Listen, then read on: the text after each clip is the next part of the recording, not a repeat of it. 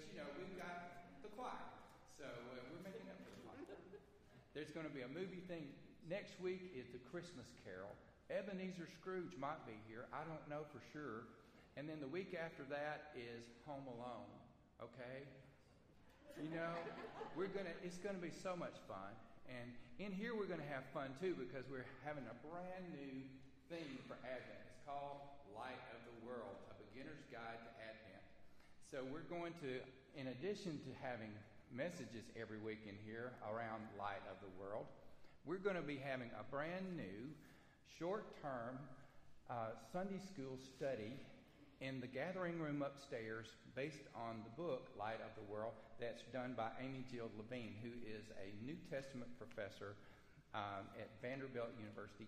So, if you are not connected to a Sunday school class and you'd like to kind of do a short term Advent study and you, you wouldn't mind having that kind of group discussion kind of format, uh, I'm going to be leading the class. You know, don't, don't leave your current Sunday school class to come to this um, but if you want to come and bring a friend, this brand new study, if you want one of these books, they're in the office there where the receptionist sits. They're $12. You don't have to have the book. Just come and join us. It's a four week study. Advent's going to be great. Next Sunday night, hanging of the greens. Wow. This is a great time of the year, don't you think? I'm a little bit excited about it. Can you tell? All right. Okay. Uh, so, Colossians chapter 1. If you want to turn in your Bible or if you want to follow along on your Bible app, if you're joining us by live stream, welcome. We're glad that you're with us. Verses 11 through 20 of Colossians chapter 1, they're going to be up on the screen for us as well. May you be made strong with all the strength that comes from his glorious power, and may you be prepared to endure everything with patience, while joyfully giving thanks to the Father who has enabled you to share in the inheritance of the saints of light. He has rescued us from the power of darkness and transferred us into the kingdom of his beloved Son, in whom we have redemption, the forgiveness of sins. He is the image of the invisible God the firstborn of all creation. For in him all things in heaven and on earth were created, things visible and invisible, whether thrones or dominions or rulers or powers. All things have been created through him and for him. He himself is before all things, and in him all things hold together. He is the head of the body, the church. He is the beginning, the firstborn from the dead, so that he might come and have his first place in everything. For in him all the fullness of God was pleased to dwell. And through him, God was pleased to reconcile to himself all things, whether on earth or in heaven, by making peace through the blood of his cross the Word of God for the people of God. Thanks be to God. Today, I wore my camel hair jacket, not under my robe because it'd be a little too hot, but it's just cool enough this morning to put the camel hair jacket on. It makes me think of John the Baptist. You know, the camel hair, y'all, camel hair, leather belt, honey, wild, uh, locust, wild honey, y'all know.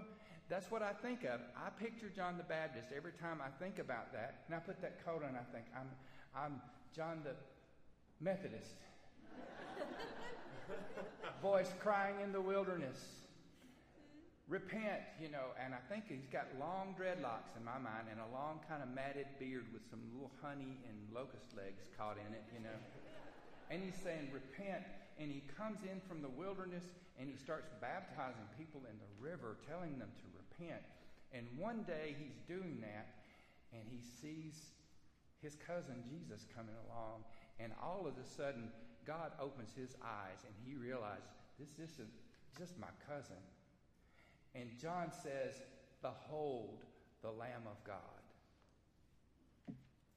Isn't it powerful? Behold the Lamb of God. And then Jesus comes down into the river. He's baptized by John. heavens open up. The Spirit of God descends like a dove upon Jesus. The voice of God comes from the Father and says, This is my beloved Son in whom I am well pleased. And then all of the attention, and rightly so, shifts to Jesus and his story. He goes from there into the wilderness, and, and all, of, all of a sudden we forget about John the Baptist. He's still wearing his, his camel hair coat, y'all. He's still eating locusts and wild honey, and he's, he's still preaching. That's the important thing. He is speaking out, and John the Baptist is not shy about how he speaks out even to those in power. He speaks out against Herod Antipas, the king. Because Herod Antipas had taken his brother Philip's wife, stolen his brother's wife, and John the Baptist said, Y'all, that is not right. And he spoke out against the king. And you know what you usually get when you speak out against the king? you know? It's usually a one way ticket to death row. But Herod didn't know what to do with John because John was so popular with the people. So Herod, in the meantime, said, I'm just going to throw him in the dungeon. So he threw John the Baptist in the dungeon, chained him to the wall, and just left him there for the time being. Didn't worry about him. So John's in the dungeon, chained to the wall. And when you're in the dungeon, chained to the wall, you got a lot of time to think, I suppose. Not much time to do anything else but to think. And John gets to thinking, he's, I, you know, I was really sure that Jesus was the one, that he was the king, that he was the Messiah. I was really sure of that. Now I'm beginning to wonder because if Jesus really is the king, then he needs to get me up out of this dungeon. And so far, it's not happening.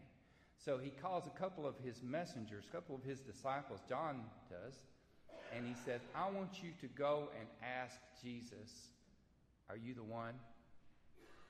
Or should we expect somebody else? Are you really the king?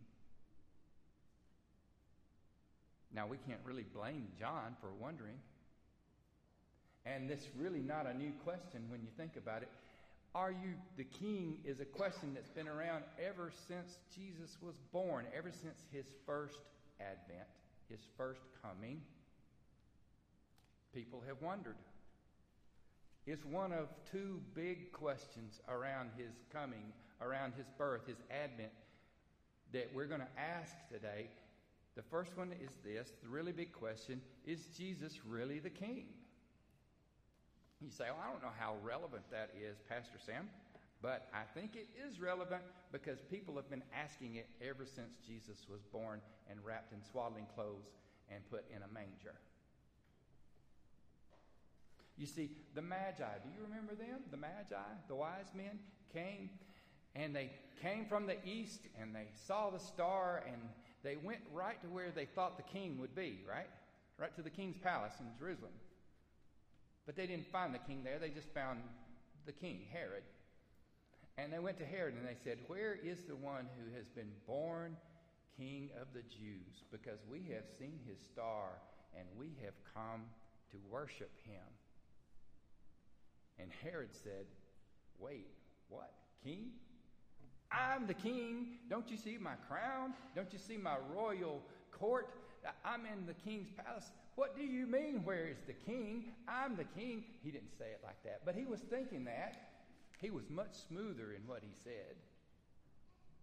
He said, Oh, by all means, go and find the king and then come tell me where he is so that I can go and worship him too.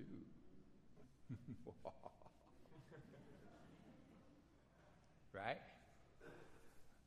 But Herod's trick didn't work, did it? Because the angels came to the Magi in a dream and said, Don't go back, go back another way. Don't go back to Herod, that wannabe king. Go back home the other way. And then Jesus and his family went to Egypt and they missed out on Herod's dirty trick. So that Herod dies. Another one takes his place. Jesus and his family come back from Egypt. they settle in a little town called Nazareth, and Jesus grows up a nice Jewish boy in a podunk town that everybody knows. They know him. That's Jesus. You know, his dad's a carpenter. You know, we know him. Until the time was right. The time was right, and Jesus walked down to the river where his cousin John was baptizing. And Jesus said, I'm next. I'm next. So, back to the question Jesus, are you really the king? Jesus is, is baptized. John's in prison. Jesus, are you really the king or what? So, Jesus sends word back by the messengers, by the way.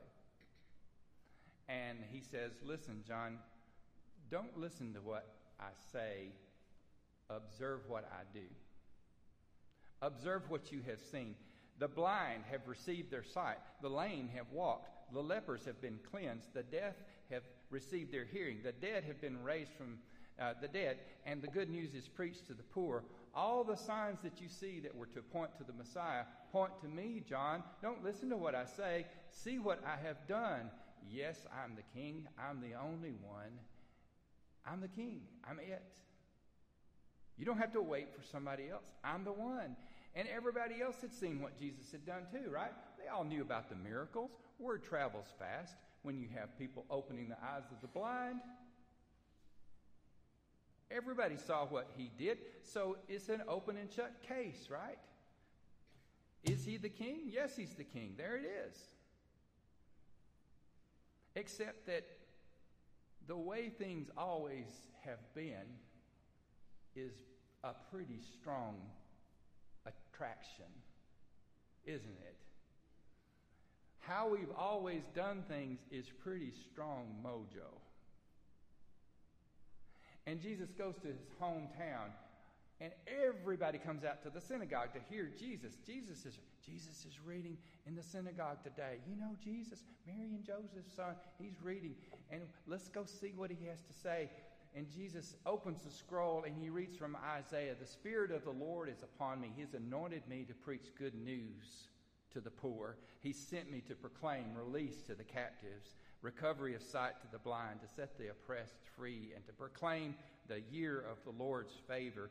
And then Jesus rolled that scroll back up and he said, Today this scripture has been fulfilled in your hearing.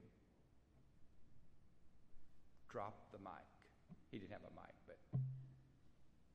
And then he launched into a sermon, y'all, talking about how the people who think that they're in with God and those other people over there are out with God, that the tables are really flipped. And those that you think are out with God, they're the ones that are in with God. And those who think that they're in with God, well, maybe they're really out with God. And people really got mad. They got, you know, people get mad when you challenge the status quo, don't they? And you know what they tried to do? They tried to throw Jesus off a cliff. Threatening the status quo can be downright dangerous. But back to the question Is Jesus king? His hometown said, No. That's not. He's not, we know who he is. We know his brothers and sisters. We know his mom and them he was in Alabama, that's what we'd say. We know his mom and him. He's the kid from up the street. He's not the king. All throughout Jesus' ministry, some people believed, some people didn't. The people that we thought would believe, it would be obvious to them, it's right in front of their face. We thought they would believe, they didn't seem. And the people who didn't, we wouldn't expect to believe, those were the ones that ended up believing. Samaritans, tax collectors, Romans. But the crowds and the religious leaders, the ones that should have seen what was right in front of their eyes, not so much. The religious leaders started a campaign, they started a plot, I guess you could say, to have Jesus arrested. And that's what they did. They had him arrested. They called Jesus the would be king. And they had him arrested. Brought him before Pilate. Do you remember Pilate? What an interesting guy. Jesus is brought before Pilate.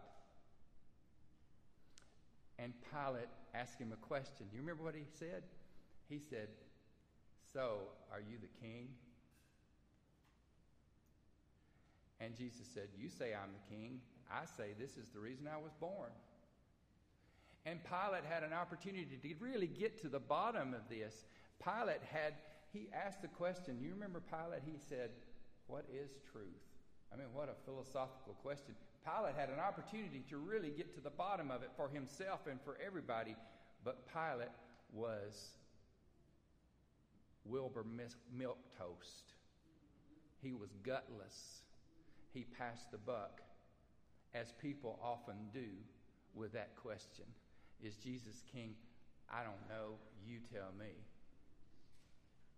So he passed him off, passed Jesus off. He had him flogged and beaten. And, and the Roman soldiers, you know what they did to him? Can you see the irony in this? They take Jesus' beaten and bloodied body and they wrap him in a purple royal robe. And they put on his head a crown of thorns. And they put in his hand a reed pretending it's a royal scepter. And laughingly and mockingly they bow before him. And you know what they say? Hail to the King. And they laughed and they laughed and they plucked his beard and they spit in his face. And Pilate brought him back out before the religious leaders and the crowd. And then Pilate asked this question What do you want me to do with your king. And the people said, Crucify him. And Pilate said, Shall I crucify your king? And the chief priests said this, and I want you to listen to this very carefully. The chief priests, the leaders of the religion, said these words We have no king but the emperor.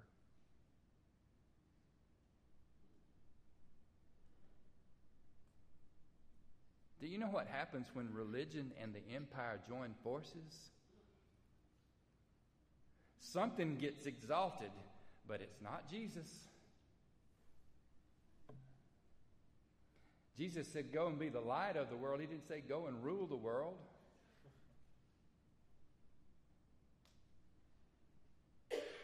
So, back to the question.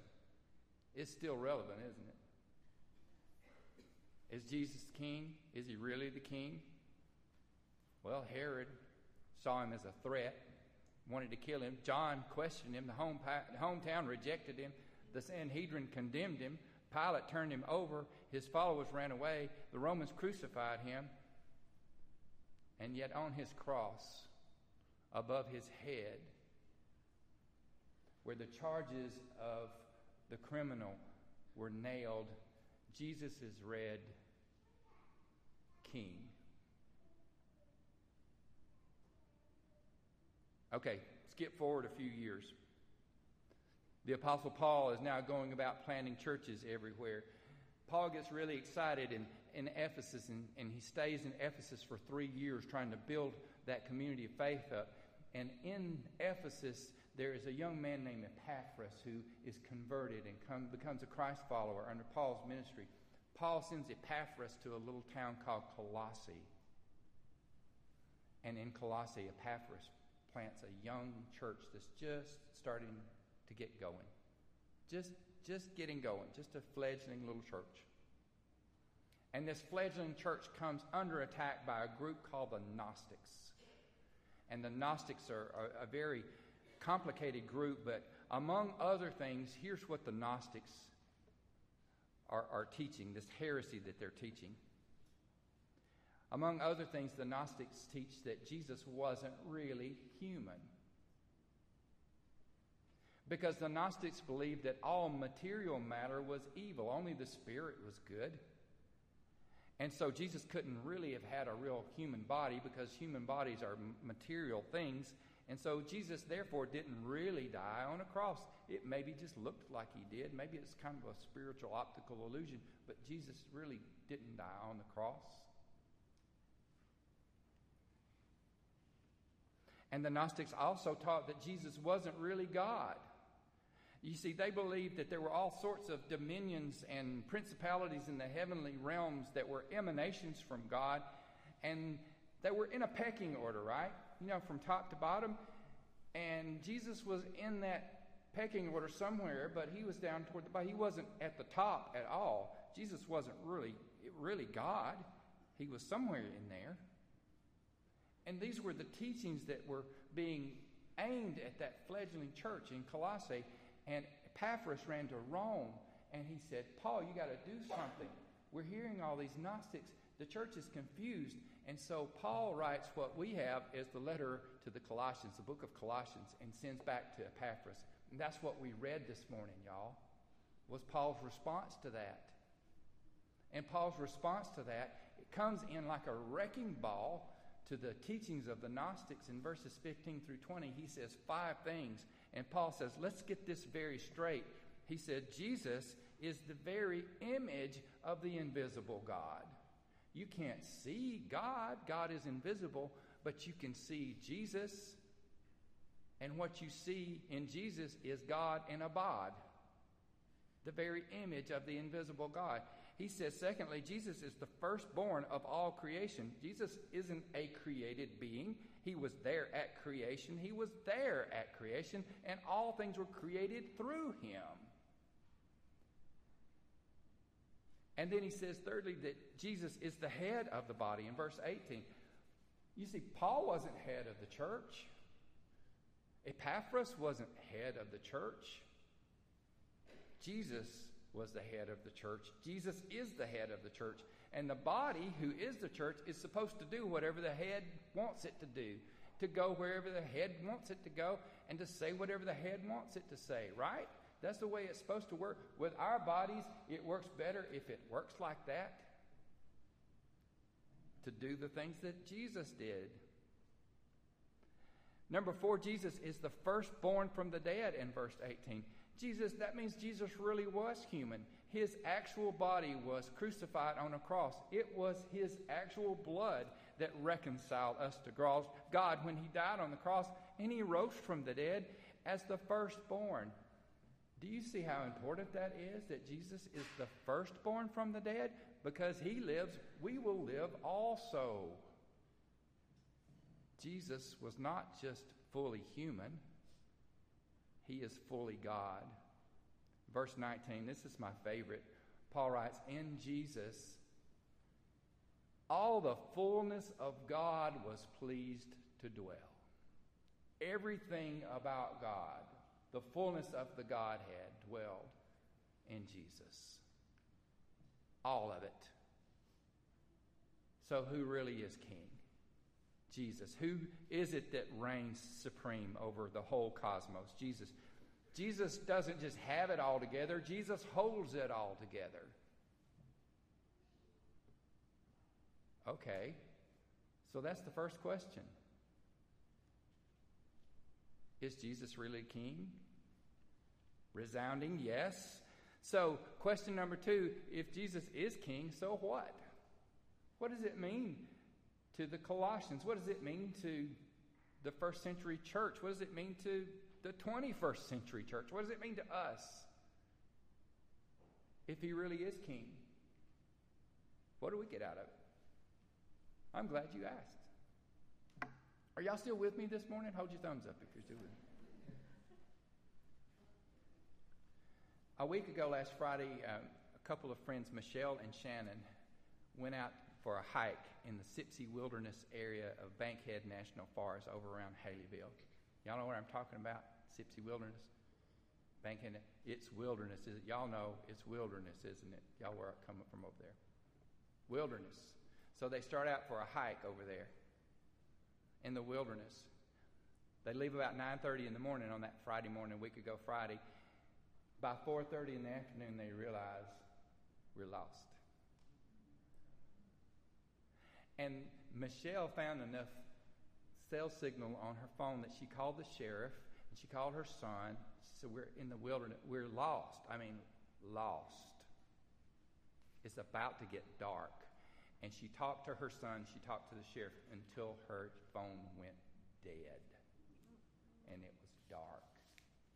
And they were lost in the wilderness. I want you to feel that for a second.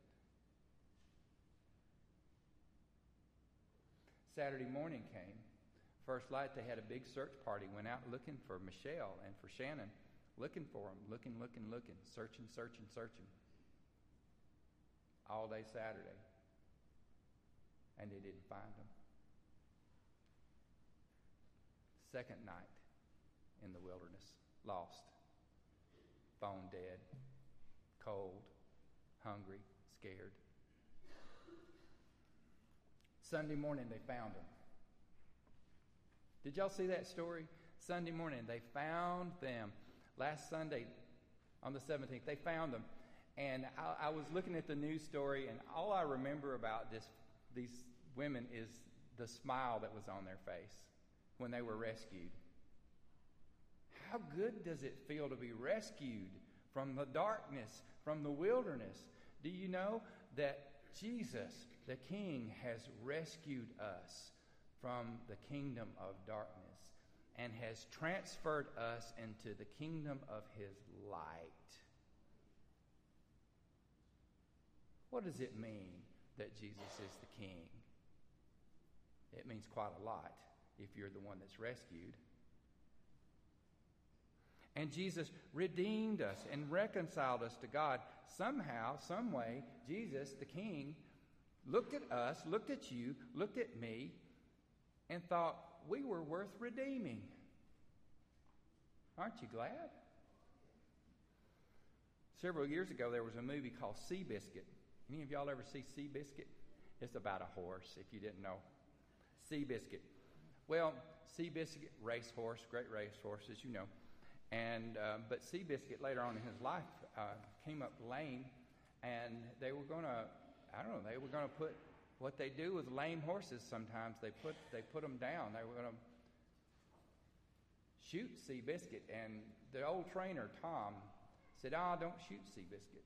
I'll take Seabiscuit. What do you want with Seabiscuit? I'll take it. Just give him to me. So he got a poultice and he wrapped it. If you don't know what a poultice is, ask your grandma. She'll tell you. He got a poultice and wrapped around the horse's leg, wrapped it all up, Tom did. And uh, there's a scene in the movie where this businessman, American businessman, comes and he's looking for Tom. I can't remember why, but he finds Tom by the campfire eating his dinner, and there's Seabiscuit. He's got his leg wrapped up. And the businessman from America looks at Seabiscuit there, and he says, uh, Is that horse ever going to race again? And Tom says, No, he's, he's not going to race again. And the businessman says, Well, why are you fixing him? And the old horse trainer said, Because I can. And because every horse is good for something, you know, you don't throw a whole life away just because it's banged up.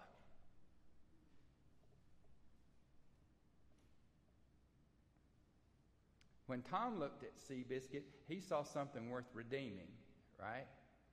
I'm not going to spoil the ending in case you want to watch Seabiscuit. But when Jesus looks at us, he looks at you and me, and we're sometimes pretty banged up, aren't we? We sometimes feel like we ran half of a marathon. We're achy and we're sore. We're banged up. But Jesus looks at us and he sees something worth redeeming. And this Thanksgiving, more than anything else, of all the blessings that I have in my life, and I have a lot, I'm most thankful that Jesus is King and that He has redeemed us and transferred us from the wilderness and the darkness into His kingdom of light. Are you thankful? Can you lay hold of that and believe it? Can you lay hold of it and receive it? Can you lean into it and live it? Can you shine forth with it this week as you go into Thanksgiving week? Have it right at the top of the list of things you're thankful for? Let's pray.